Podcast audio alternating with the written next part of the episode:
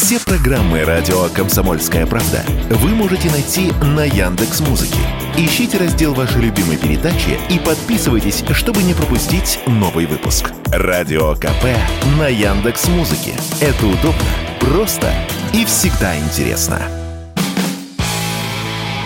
Автоньюз. Совместный проект радио КП. Издательского дома «За рулем». Международный автосалон в Шанхае, который проходит в эти дни, это полторы тысячи экспонируемых автомобилей, и около сотни из них совершенно новые, а некоторые мы скоро увидим и на российском рынке. И это далеко не все, что нужно знать о шанхайском автосалоне. С вами Максим Кадаков, главный редактор журнала «За рулем». Автосалон Шанхая можно смело назвать главной автомобильной выставкой планеты. Нет сейчас ничего более масштабного и значимого в автомобильной индустрии. И это факт. Поэтому в Шанхае можно увидеть представителей многих крупных мировых автопроизводителей, руководителей компаний, дизайнеров, инженеров и бизнесменов, конечно, в том числе из России. Практически все наши крупные дилерские компании и автопроизводители отправили в Шанхай свой десант. Главные цели посмотреть новинки, подыскать что-то подходящее для продажи или для производства в России, провести переговоры и поговорить о ценах. В этом направлении сейчас, конечно, полный бардак, потому что китайцы ведут переговоры со свойственной им хитростью, с несколькими торговыми компаниями сразу. И каждому потенциальному партнеру они обещают эксклюзивные или исключительные условия на поставку машин.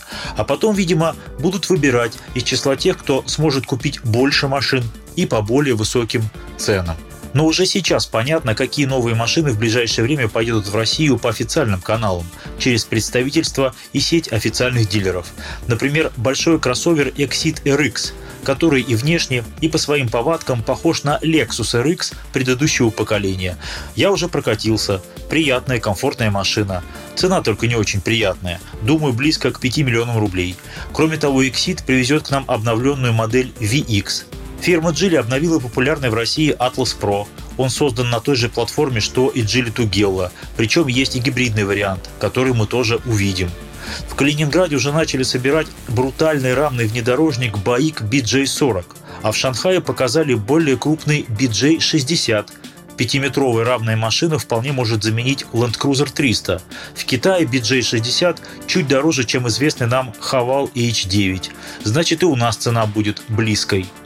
Новый для нас бренд G-Tour зайдет в Россию уже в мае с кроссоверов по имени Dashing и X90+. А в Шанхае показали еще и стильный G-Tour X2, который тоже наверняка появится у нас. Черри скоро привезет седан Ariza 8, который прочит на замену Camry и Kia K5. Я поездил. Едет неплохо а интерьер и вовсе хорош. Да и внешняя машина приятная. А из кроссоверов ждем большой Тига 9 и его собрата GQ9. Это еще один новый для нас бренд.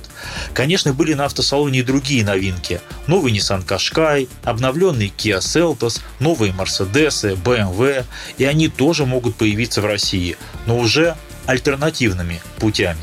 А главный вывод таков – Китай разгоняет тему электрификации. В этом году в Шанхае суммарные продажи гибридов и чистых электромобилей сравнялись с объемом продаж бензиновых машин. И это видно невооруженным глазом, поскольку бензиновые машины имеют синие номерные знаки, а электрифицированные – зеленые номерные знаки. Нужны ли нам электромобили в большом количестве? Вопрос дискуссионный, но от них нам все равно не уйти. Я, например, досконально изучил электроседан Exit Xlantix, который у нас начнут продавать в конце текущего года. И кроссовер на этой базе тоже будет. Он выйдет в следующем году. Изучил машину, полазил, посмотрел, покрутил ручки, заглянул под капот. И что-то мне грустно стало настолько далеко ушли китайцы, практически в автомобильный космос. Конечно, не все так просто и радужно. Как говорится, хорошо там, где нас нет. В перенаселенном Шанхае борются с перенаселением автомобилей, и метод не самый приятный. Прежде чем купить автомобиль, ну или электромобиль, нужно приобрести номерные знаки, те самые синие или зеленые, а это дорогое удовольствие. Минимум для физического лица это 12-13 тысяч долларов. Для юрлиц больше 20 тысяч долларов. И вот уже недорогой автомобиль превращается в дорогой. Можно попробовать на удачу поучаствовать в лотерее номерных знаков. Для участия нужно заплатить небольшой взнос. Но желающих выиграть номера в государственной лотерее огромное количество, так что шансов не очень много. Хорошо, что у нас номерные знаки пока практически бесплатные. С вами был Максим Кадаков, главный редактор журнала «За рулем». Не унывайте, новых автомобилей будет много, разных и по разным ценам. Главное, чтобы у нас хватило денег все это купить. Автоньюз. Совместный проект радио КП. Издательского дома «За рулем».